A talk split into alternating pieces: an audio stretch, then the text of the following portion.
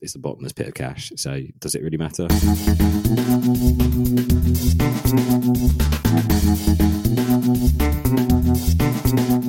Hello there, and welcome back to the Sports Pro podcast for our first podcast of 2023. I hope those listening have had a wonderful festive break. Happy New Year. I hope you're rested and raring to go for everything that 2023 has to bring. My name is George Breare, Senior Content Manager here at Sports Pro, and this week, to kick off my podcasting year, I'm delighted to be joined by Sam Carp and Tom Bassam from the Sportspro editorial team. How are you both, and how are your Christmases? Very good, thanks, George. I see you've added senior to your title for uh, for 2023. Well deserved little promotion for you there, I say. Thank you very much. It's a, a, new year, new me. Sam, how how was your Christmas? Yeah, good. Thanks, mate. Over very quickly, as always seems to be. I don't know about you, but I found it a lot harder getting out of bed this morning. But ready and raring to hashtag go again for 2023 yeah, it certainly was a bit of a bit of a tricky start this morning. Now, before we get going, uh, I did want to ask you both: any New Year's resolutions for you this year? Less Deliveroo is my one. Realised uh, November and December, especially, spent far too much on that platform. This isn't advertising either. Um, I should clarify, but um, but I think that's that's my one first and foremost. Mine is to go to the dentist more. Not an, exactly an enjoyable experience, but um, fortunately, this is a an audio platform and not too much of a visual platform. So uh, yeah, the, the, the, Nashers could do with uh, a bit more love and care in 2023. When was the last time you went to the dentist? Let's not uh, let's not revisit that. I, I, I, was wondering whether that was prompted by a few uh, nasty DMs on the back of some of the social clips, Tom, but uh, clearly not. Uh, no, just vanity on my behalf. Nice. Well, good to hear it. Well, I, we'll be checking in on those resolutions. I want your new pearly whites glistening at me next time you record, Tom. What's yours, and, uh, George? Well, mine is uh, I don't know if anyone else has been uh, in the similar vein, but I uh, I binge watched uh, Limitless, the new Chris Hemsworth series uh, on Disney Plus, where he basically tries out various challenges in the aim of achieving longevity. Now, whilst longevity probably isn't my primary goal at the moment. Hopefully, I've got a few years uh, ahead of me before I need to worry about that stuff. But I did enjoy some of the the physical challenges he undertook. So mine actually is to have a, a freezing cold shower every day for two minutes. Um, oh, going full Wim Hof. Yeah, exactly. I'm going to try and ease off the liver, etc. That I know is often associated with with with cold showers. But give it a go. It's meant to improve mental health, physical health, and and uh, maybe I'll live forever. Uh, we can only hope so. Someone's got to host the pod in 100 years, mate. So yeah, yeah. yeah.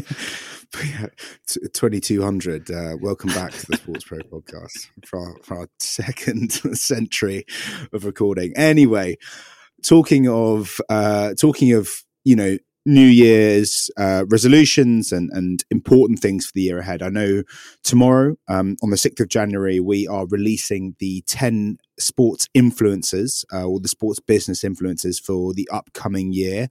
You've both had quite a, an important part in that feature. But Sam, can you give us a little bit of insight into what that feature is and what it seeks to achieve? a little bit of what it says on the tin, to be honest. It's uh, an annual feature we publish at the start of every year. Not actually sure how long we've been doing it for, but it's been as long as I've been at the company, so at least five years now. Basically, what we do is pick out and profile 10 individuals who who we think are going to be shaping the industry conversation over the coming 12 months. It's not always necessarily just about those individuals. It's kind of it's about the trends the events the deals the organizations that they represent and are going to be involved in. So as we'll sort of find out over the next half an hour, 40 minutes or so, the list covers everything from geopolitics to women's sports, as well as things like the metaverse, major events, streaming, motorsport, collective bargaining, loads of stuff in there, as is always the case with predictions. Some of these will probably turn out to be fairly village shouts. You usually get one or two leaving their role within about a week or two of us publishing the list. So to those who are on it, please don't do that this year. It'd be much appreciated. But um, but yeah, hopefully it paints a fairly comprehensive picture of what's to come in, in 2023. Well, those who listened to the previous SportsPro podcast, which was our end of year quiz, be hoping that our two our two guests this week remember the names a bit more clearly because I know there was some some recall issues, particularly with you, Tom, for last year's list. Yeah, let's not go back into the quiz, George. It's still a painful memory, and uh, I don't know if anyone saw the the images of the costume that I had to wear for for the SportsPro Christmas party. It was definitely a, uh, a challenge. I don't want to be losing next year a, a costume that's gone AWOL, uh, if I'm right in saying. So maybe you've been stashing it away so uh, you don't have to wear well, it in future. Or Sam that has to wear it in future. well, let's dive into into the list. Um, we'll, we'll look at all 10 names in due course, but the first name was one that I think highlights your point clearly, Sam, which is not just about the people, but the organizations and the industry segments that they represent. And that, that person's Jane Fernandez. So that's the chief operating officer for the Australian aspect of the 2023 FIFA Women's World Cup. So, Sam, why did she make the list this year, and what are some of the interesting aspects of her entry? Yeah, there are a number of um, individuals associated with this event who you probably could have included, but um, I think Fernandez felt pretty fitting given that she has been widely credited as one of the individuals who played a really, really big part in in bringing this event to Australia. She was the general manager of Football Australia's bid team that secured the tournament, so has been involved in it from the very beginning and will obviously play an extremely big part in its delivery. And I think if you look back at last year, you had the the women's Euros in the UK, which was delivered records again from from every tangible measure in terms of terms of audience numbers, in terms of attendance, the number of sponsors involved as well. So going into this year with the 2023 FIFA Women's World Cup uh, taking place in the Southern Hemisphere, you know, people are going to expect to see that again. Um, and, you know, I think Fernandez's role in that is going to be crucial. Um, so Australia will be hosting more than half of the games. As we know, it, it's a country where I think you'd probably say that women's sport in particular is a little bit more mature than in others, uh, not just in football, but also in other sports such as netball, cricket. It's really set the stat. It really set the standard a few years ago when it hosted the Women's T20 World Cup. So I think the expectation is going to be that they deliver another similar occasion in a few months' time, and and that you know it's essentially another record-breaking event for FIFA for women's football, and kind of serves as another another landmark in that in that kind of journey that it's on at the moment. It's an interesting and obviously relevant point of that 2022 has been seen rightly as as a very large turning point in the growth of women's sport and this World Cup is an important next milestone in how to consolidate and build on on that. Um, Tom, do you see any challenges with time zones? Um, obviously, being down under, obviously a location where women's sport and women's football in particular has matured significantly over the last twelve months. How do you see that impacting the tournament? I think I think it'd be hard to get away from the fact that it's going to be a tournament for hardcore audiences. I think um, the casual fan in Europe, at least, is going to have a real problem tuning in uh, at the at the times that the games will be on. I'm sure there'll be scheduling done to kind of manage some of that, but I, I think that should also play into the, the the, conversation and the like the the discourse around like the the impact of the tournament. Because you, you could end up with a tournament where you have a significantly or at least a, a lower uh, overall audience um, for the for the tournament uh, in terms of the broadcast itself. Um, just because of the fact that I mean, you've got to think about the sort of main markets for, or the big markets really driving uh, fandom in women's football right now. And that's without a doubt Europe and North America, which that will paint a challenge for, for games kicking off in good time, in decent time times, uh, time zones for, uh, for the sort of Australian, New Zealand audiences. So I, I, think as long as that's taken into consideration, uh, and we look at perhaps like the, the impact locally and maybe even the, like the impact sort of more more regionally in the Asian region, the APAC region, then then that's fine. But I think yeah, it probably just needs to be sort of taken within its context, especially when you're sort of setting it against maybe a men's tournament or a tournament in Europe where you can schedule games to to fit into more into bigger windows essentially for for audiences. Like it, it is going to be the middle of the night, or it is going to be extremely early mornings, and um, that will present a challenge for where the big, big European and big North American audiences are coming from. I think on the flip side of that, I guess you could point out that this is also going to be the first tournament with 32 teams up from 24. So that's you know eight more nations that are going to be watching the event, which will hopefully boost those audience figures. Um, so you get some interest from there. And I guess I guess the other point to make, and I think obviously something that Fernandez will have a really key role in is you know ensuring that those stadiums are full. I think one of the big parts of the women's Euros last year, especially in the knockout stages, was that kind of had an impact on how people perceive the tournament and how people continue to perceive women's football was the fact that you know we did see a full Wembley Stadium, we did see a full Bramall Lane. You know, it, it, changes people's perceptions of the tournament. So I think that's going to be really important in terms of the marketing that they do on the ground because mm. it's also Australia and New Zealand, two countries a little bit more isolated than an event that's going to be held in Europe. You know, hopefully you'll get people traveling down from the APAC region to support their teams as well. Yeah, I think that's where Fernandez will play a really key role in terms of that on the ground marketing effort to to drum up local support for the tournament and get those kind of. I feel like Australia is quite a similar market to the UK in the sense that you get big eventers and sort of casual observers who will really buy into a, into a major sporting event like mm. this. So the kind of if as long as they get the sort of marketing strategy right there, then I think um, they'll be able to kind of you know boost those attendance numbers and it'll also kind of have a positive impact on how the tournament is perceived on the back of it. Yeah, I, I certainly think there'll be a big push around the uh, the Matildas, especially with Sam Kerr playing in a home tournament. Massive draw. I think she was recently voted top five in like the, the Guardian's annual women's football individual player rankings, and to have her playing at home uh, with a decent squad around her, chance of going deep in the tournament like that can only be a, that can only be a good benefit. Local interest will be, I think, massively key to this tournament, and as Sam said, Fernandez will have a role to play there. Tom, you mentioned that the Europe and the US drive a lot of that fandom, but I guess it's also equally important, right, that we don't allow the the more mature women's sports um, markets just to run away, and that actually there's not the creation of a very strong two tiered system, which is the traditional sporting markets for women's sport just grow and grow and grow at extreme pace and then leave the APAC region or, or leave the Australian region far behind. It's important recognition with tournaments like this. Women's football in Australia is really strong. Like it, it's that is a that is a strong that is a stronghold for the for the game in particular. Um, and to sort of talk about it in in to, to yeah to discuss it as like a kind of like oh well we need to make sure we don't leave it behind actually like it, has got a lot to teach the rest of the world too so um, in terms of influence it probably goes beyond just this tournament and it will uh, it will certainly feed into future women's World Cups, women's Euros, the North American tournaments, all of that kind of stuff. So it, there is while there is definitely a sort of point to be made about this is used as a tool to like boost that side of it. We've also made to make sure that, that yeah, the the the bigger markets, the European markets, the North American markets that we we more focus on probably at Sports Pro than Australasia or Oceania, however you want to phrase it. They they've definitely got things to teach us too. Like these are these are big markets in their own right. For sure. Well, Jane's inclusion on the list definitely, for me, prompted a, a look at another um, innovative business and innovative leader within the, the women's sports space, which was Julie Uhrman, um, co-founder and president at Angel City FC. Tom, have you been following the Angel City story?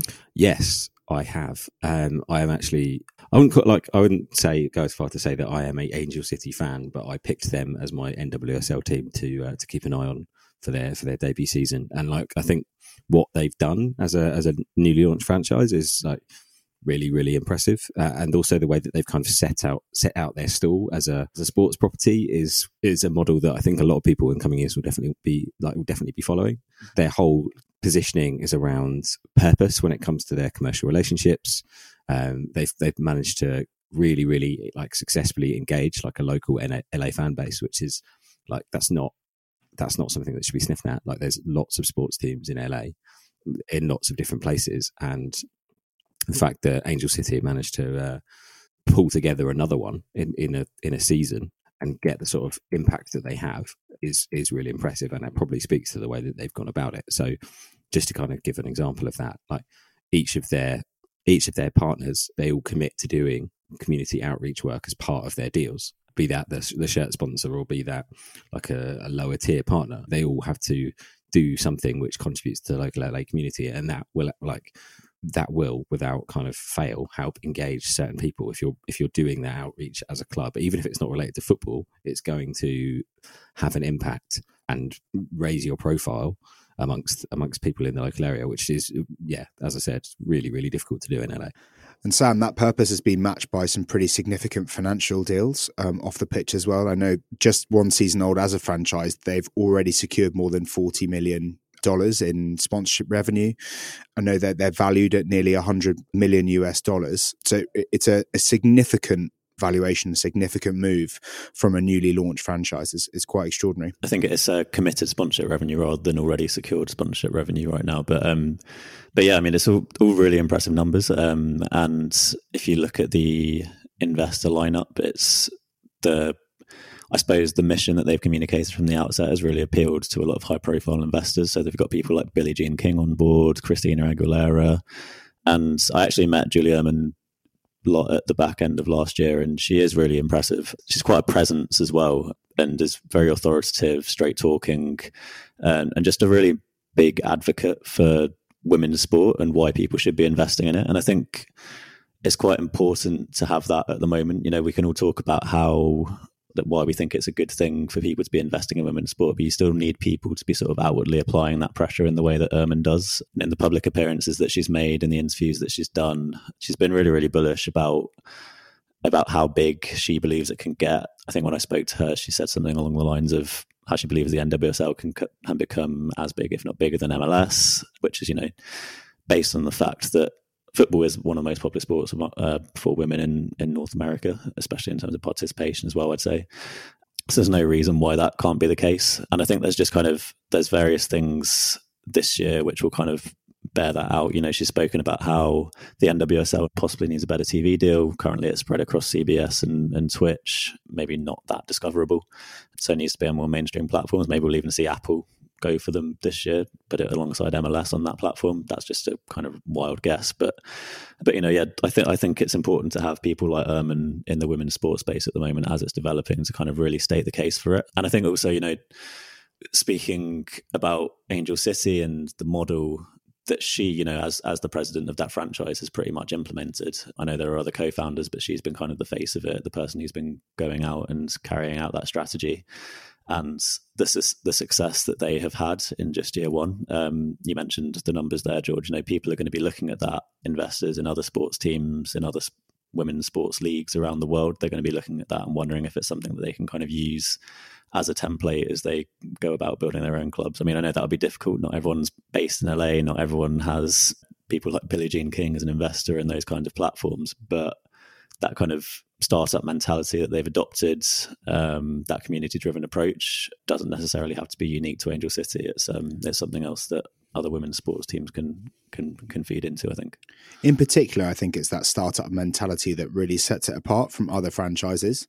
It's not often you hear the word co-founder when it comes to sports properties, and some of the other investors that are involved in the project or some of the fellow co-founders. Yes, there's a very impressive list of celebrity investors, but there's also names like Kara Nortman and, Rachel Newman. Um, who have both spoken with SportsPro over the last six months, but who have incredible entrepreneurial backgrounds, involvement in venture capital projects, significant experience and success with early stage ventures across technology, not just in the sports world. I think that really does stand the franchise in fantastic stead to, to do things differently than has been done before. It's not just seeking to be you know your average sports business that works along the same models that have worked for decades it's actively looking to disrupt the space and to i know, I know that for instance they're looking to create subsidiaries under the um, angel city brand. So there really is an opportunity for the franchise not just to be a successful on field sports property but to be a wildly successful business alongside it. I think that's definitely something that's unique yeah, definitely. I think um, it goes back to I don't know if any of the listeners will remember, but uh, our colleague Michael Long wrote a fairly extensive report about a year or so ago into you know what would happen if women's sport just decided to go its own way, which was essentially hypothesizing a little bit around you know why should women's sport have to follow the conventions that have existed in men's sport for so long? Why does it have to you know make all its money in the exact same way? Why can't it kind of go down a little bit of a different path and carve out new revenue streams for itself and kind of tap into the things that make it unique? Um, and I feel like what Uhrman and her fellow co-founders and investors have done with Angel City is kind of the first real tangible example we've had of that, which is why I think you, you know you can say that her influence is going to extend beyond just you know just that club itself. I think it's kind of something that other people are going to be looking at, as I mentioned before. It'll be a, a very exciting journey to follow, I think, over the next twelve months and beyond. Talking of celebrity investors uh, and sort of athlete business people as well. Um, another name on the list that caught my eye was Rory McIlroy, um, both professional golfer, but also um, sort of co-launcher or co-founder, I guess, of Tomorrow Sports, um, a tech-focused venture um, that I think it McIlroy has said um, will lead golf into the digital future. Um, so, Tom, have you been following the Tomorrow Sports journey, especially especially against the backdrop of the LIV Golf battles? And do you think McIlroy is an important face of that venture? I think he's not just sort of an important face of, of that venture, but he's kind of like the the the face of the like I don't want to say golf establishment because that makes it sound like he's not uh, he, he's sort of kicking back against change, which is clearly not the case as he's like pioneering this tomorrow sports venture. But he, he, yeah, I mean, he's sort of in the in the proxy battle between the PGA Tour and LIV Golf.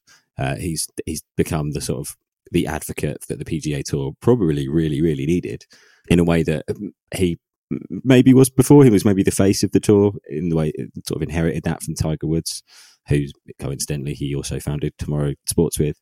But uh, yeah, so last year he really sort of came to the fore in defending the PGA Tour against against LIV Golf. So what other Tomorrow Sports venture is, it's, it's really interesting, and like I, the more you kind of hear about it, the more you feel like this could really be a, a game changer for golf in the way that previous sort of attempts at innovation haven't been. I'm thinking about golf sixes and stuff like that. Yeah, the idea of like a sort of arena based technology kind of infused well, sort of weekly programming with big names taking part, I, I, kind of see, I can definitely see how that would appeal. And actually, it's the kind of thing that LIV Golf doesn't have. Like LIV Golf has really failed to innovate beyond the idea of like shorter, like shorter tournaments and a shotgun start and all of this kind of stuff that they were talking about. And there's not really been any game changing innovations from that. It's still just blokes playing golf. Whereas at least this offers something new to a consumer who maybe doesn't want to watch like all four days of a PGA Tour event, but would like to see, even if it's not watching the whole broadcast of a Tomorrow Sports event or a Tomorrow Golf event, however they're, billing it. Um, they'll watch the they'll watch the highlights on YouTube or they'll see the clips on social and engage with those. It really offers something, yeah, a little bit different. And McIlroy, as the kind of the, the, face of the PGA Tour, one of the two people driving this, alongside basically the greatest golf player of all time, I think that makes him a more than worthy inclusion in this list. Uh, ahead of what you could have had, I mean, uh, like other options for this were, were, Greg Norman, if you wanted to kind of flip the whole script on its head. The guy still driving, LIV at this point. Um, Tiger Woods, the other, the other, the other guy behind Tomorrow Sports. Um, even some of the other defectors to LIV Golf, right? Like you could have had Dustin Johnson, you could have had Phil Mickelson. But I think as someone that kind of coalesces all of those things into one narrative, Rory McIlroy is really, really that person. And is, is I feel like he's become a bigger and better like public speaker too during all this. So he's become a real sort of advocate for the way that golf is done currently. I think what was interesting last year was that um, you know I, I, feel like everyone was always waiting for Jay Monahan's response to what was going on. Um, you know, people always look to the commissioner, don't they, when something like well, let's say like LIV, there isn't that many examples parallels you can draw in the past. But you know, when when a threat like that emerges, everyone's kind of looking to the commissioner to provide the solutions. Whereas it almost like a lot of the time, because of how often golf tournaments take place and how often players like McIlroy are doing big press conferences, he was obviously appearing in the public eye a lot more often than Monahan and it almost felt like the most stoic response from the PGA Tour was coming through him. So, and I, I, think like I think in some reports that I read, there was sort of quoting some sources of saying he'd almost become kind of considered by some of the other players as almost like a shadow commissioner in a way. Such was kind of the authority with which he was speaking, and you know, and as I, as I mentioned that word solutions before, you know, he wasn't just simply criticizing LIV Golf and kind of the the disruption that it was causing. He was also kind of coming up with solutions in a way, as we mentioned with Tomorrow Sports. So so yeah, it's just kind of reiterating Tom's point there. He kind of, I think he's always been an engaging interviewee. He's always been a really thoughtful figure on the topics that matter in golf. But I think last year he kind of took it to another level. And yeah, as, as, as Tom sort of alluded to there, going into this year, I think he's going to have, you know, an even greater say in the sport's future because he does, he is essentially across all of those things. And let's not forget, we've got Ryder Cup happening where he's going to be kind of across all the billboards of that and probably one of the one of the main characters in, in that tournament as well, which always has a lot of eyeballs on it. Well, talking of that, uh, his sort of, I think the piece describes it as a personal crusade against LIV Golf, which it, it certainly does feel like at the time, and he has become that figurehead. Tom, how successful do you think that battle has been? We've seen LIV Golf face some pretty significant headwinds towards the back end of 2022. Um, their chief operating officer resigned amid some some concerns about the tour's commercial viability moving forward. Do you see that maybe being the first step towards LIV Golf's demise, particularly as the Public Investment Fund of Saudi Arabia seems to expand its sporting portfolio all the time and is less reliant on things like LIV Golf to make its statements. Yeah, I think that last bit actually, George, is really interesting. So the, the it's obviously having far more success with some of its other uh, its other projects compared to this one. Loads me to say, but Newcastle United uh, are like a, a, really good advertisement for like PIF investment, uh, as is the sort of success of what they've been doing in in boxing, in, in hosting those events too. Motorsport, I mean, Saudi Arabia now has its own Formula One Grand Prix. It's got its own Formula E regular stop off. It's got stop off in Extreme E. All of those things seem to be bearing fruit much quicker than LIV Golf, which really is starting to look a bit like the ugly stepsister of all of those other sports investments. Like it, you're right. There's no there's no rights deal. There's no commercial deals. It's just lost its chief operating officer, who was the guy who's going to be tasked with with monetizing it for whatever that means. And they've got their big court case coming up. and that, that chief operating officer was going to be a part of, and actually now he's not on the payroll at LIV Golf. Will he still take the same views as he as he did previously in advocating for LIV Golf in the same way? I feel I feel like that's a question that's definitely um, up in the air. So it feels to me as if unless there are some really really major defections again, which is what LIV Golf relied on a lot last year, and they definitely pulled off some big ones like Cam Smith. It was a was a major coup, I think. Um, unless it kind of can keep that train going, which has stalled slightly, uh, certainly, and stalled as well at a point when there's no PGA Tour events. Like there hasn't really been any PGA, PGA Tour interest in the sort of last quarter of the year uh, and now it swings back into gear again. So at a time when it could have been striking, I feel like LIV Golf, which again hasn't even really confirmed its full calendar for next year, it's stuttering slowly. So um, yeah, I, I, think maybe we're seeing a, a, tide turn. I don't want to like I don't want to make a massively bold prediction because I've done that already, and we're going to do that in another part of the pod, I think.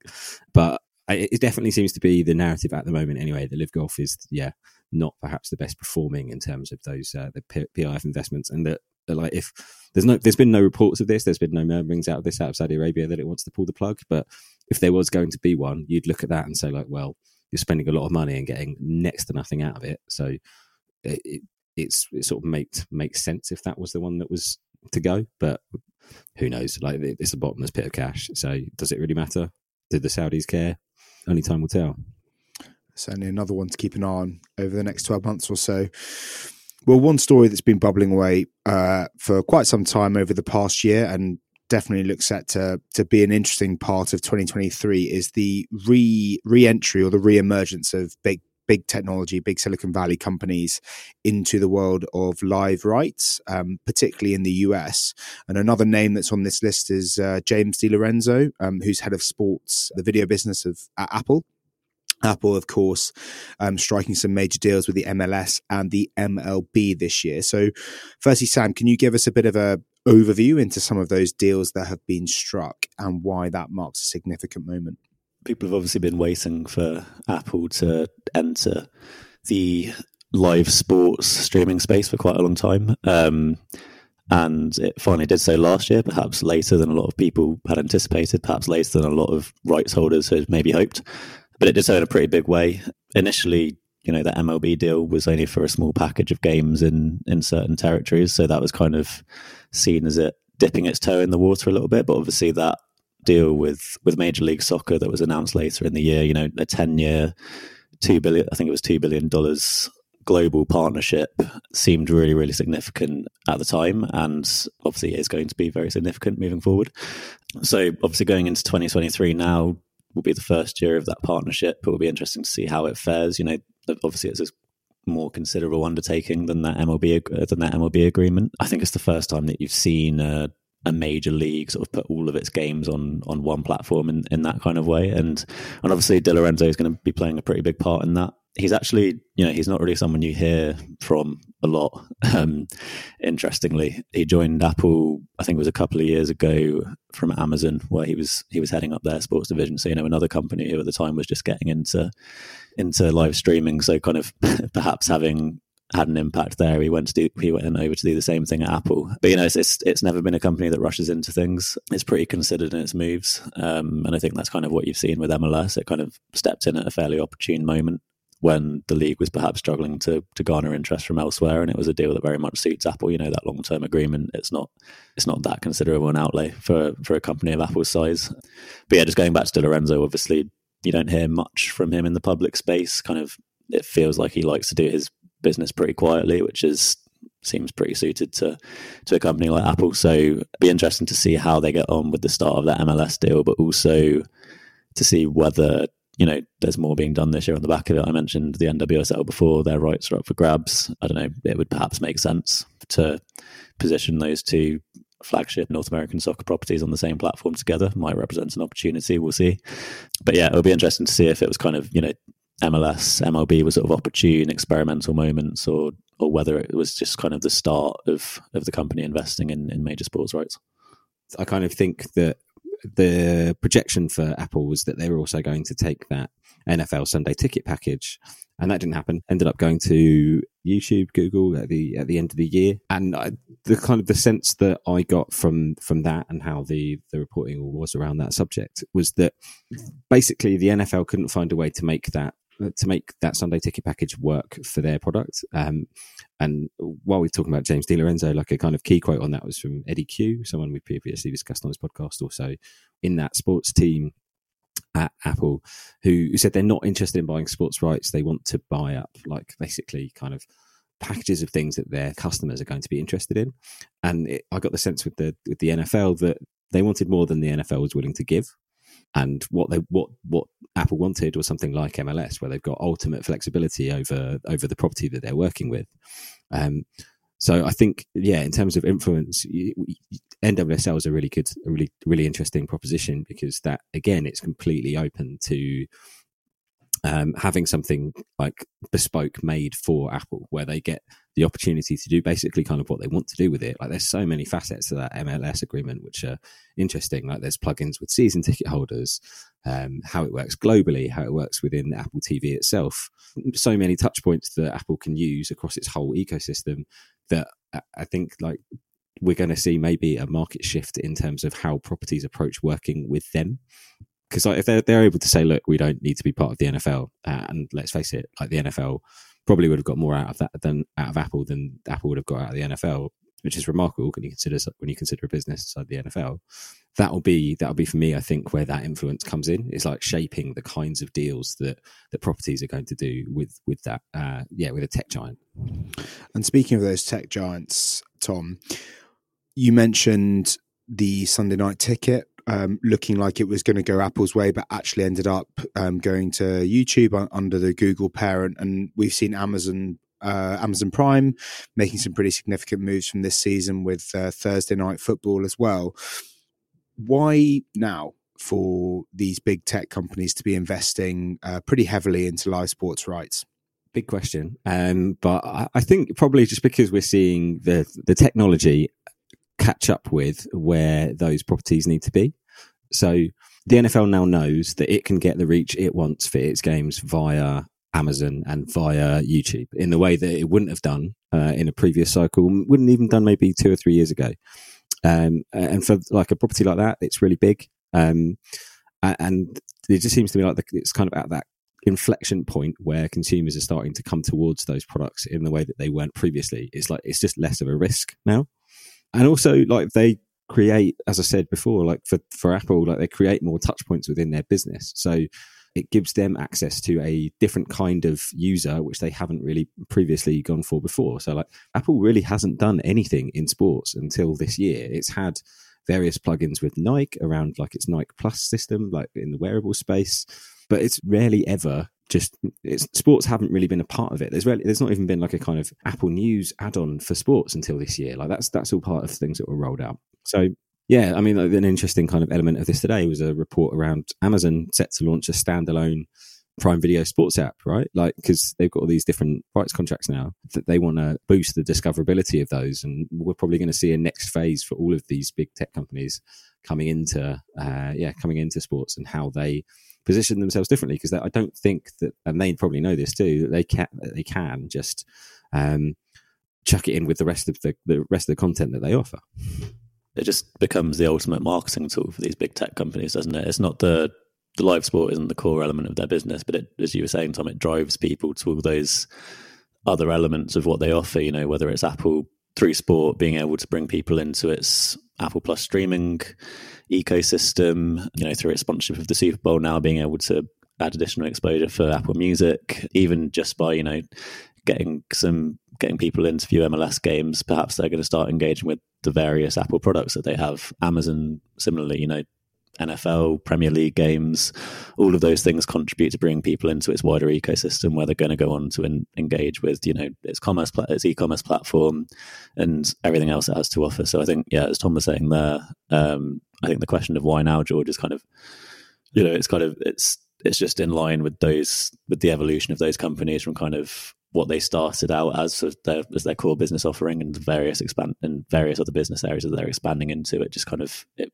it's kind of a natural evolution of that. I think, especially when you put that into context with someone like Reed Hastings, um, CEO of Netflix, talking about them being in the money making business rather than necessarily like the content business or whatever it might be. So when they look at live rights acquisitions, they don't see a way in which they can successfully turn a profit um, compared to the outlay. But when you look at an Amazon Prime, for instance, with a significant e-commerce offering, there's obviously opportunities for cross-platform monetization. So, Sam, with your sponsorship hat on, do you th- see that being a really exciting opportunities for um, for brands and, and businesses that can monetize their products directly through an, a service like Amazon Prime, where they can sort of almost directly have a one-stop shop platform where they can both sell their products and also advertise it they've obviously got that X-ray feature on on Amazon and various integrations that they can do. Um, so it would make sense if um, further down the line they were to sort of integrate brands into that, and it was something you could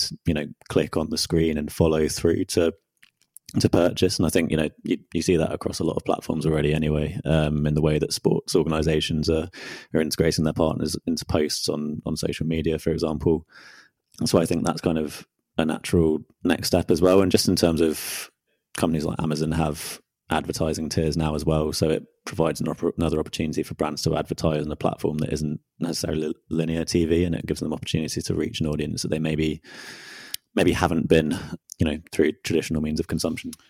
Once again, it would be uh, another very interesting journey to track over the next 12 months. And um, I certainly wouldn't be surprised to see some of those businesses entering into the European rights markets as well um, more strongly. Well, I could just looking through the list of names, there are plenty of people that would be great to discuss. But in the interest of time, I think we'll leave it there for the the ten influencers for 2023. Please do visit the sportspromedia.com um, website where you can check out the full list of 10 and uh, the businesses they represent and some of the interesting stories they're going to have to tell over the next year or so. Now, before I leave you, gents. I know you have both been making your predictions for the year ahead. So, whilst you've been gazing into that crystal ball, I wanted to quiz you on them. So, Sam, I'm going to start with you. Um, one of yours was that you'll will see rights rights holders facing increased competition um, to get their sponsorship uh, money, uh, especially particularly within a recessionary environment. So, can you walk me through that a little bit more?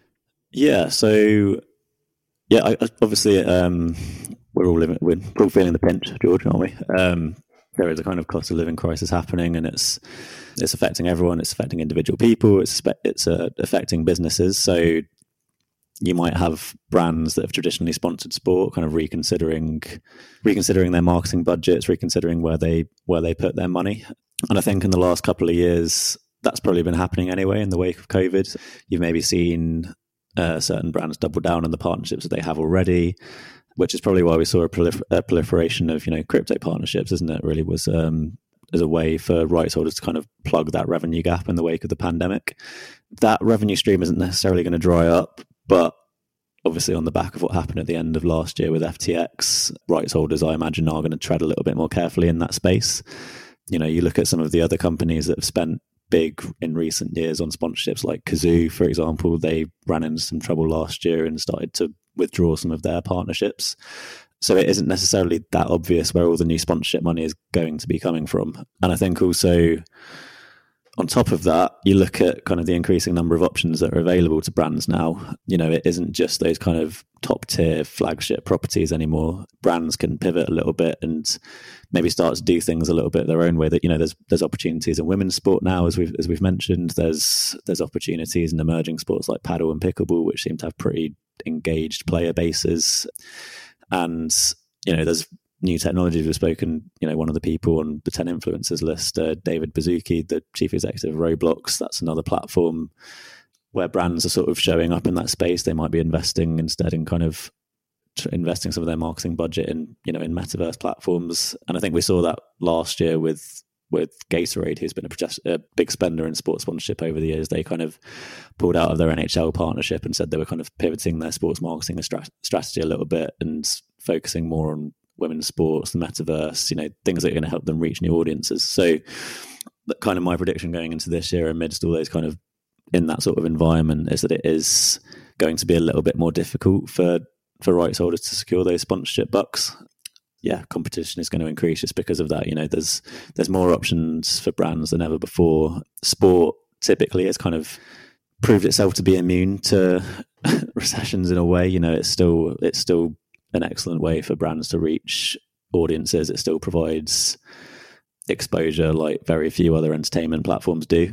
But I just think over the next 12 months it just might be a little bit more trickier to to secure some of that some of that marketing budget as as brands are maybe tighten, tightening their belts a little bit well, when it comes to recessions, one of the great sort of business cliches is, um, you know, about finding the opportunity from the adversity. But one point you made um, in that predictions piece that I thought was really interesting was that with marketing budgets tightening and there being less demand for um, for these sort of for the property uh, property rights, we're going to see a lot more bespoke packages being created between partners and rights holders that deliver longer term value for both parties.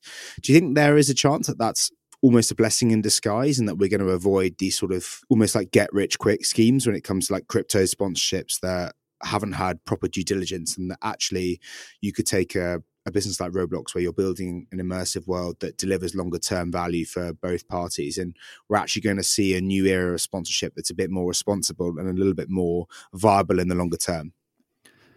Yeah, I think so. I, I feel like it was sort of happening a little bit already. Um, you know, I think there are so many more assets for rights holders to sell now. It isn't just you know front of shirt sponsorship. It isn't just some space on a billboard. You know, they have loads of digital assets that they can sell now. Um, there are community elements that you can that you'd be able to build into packages now.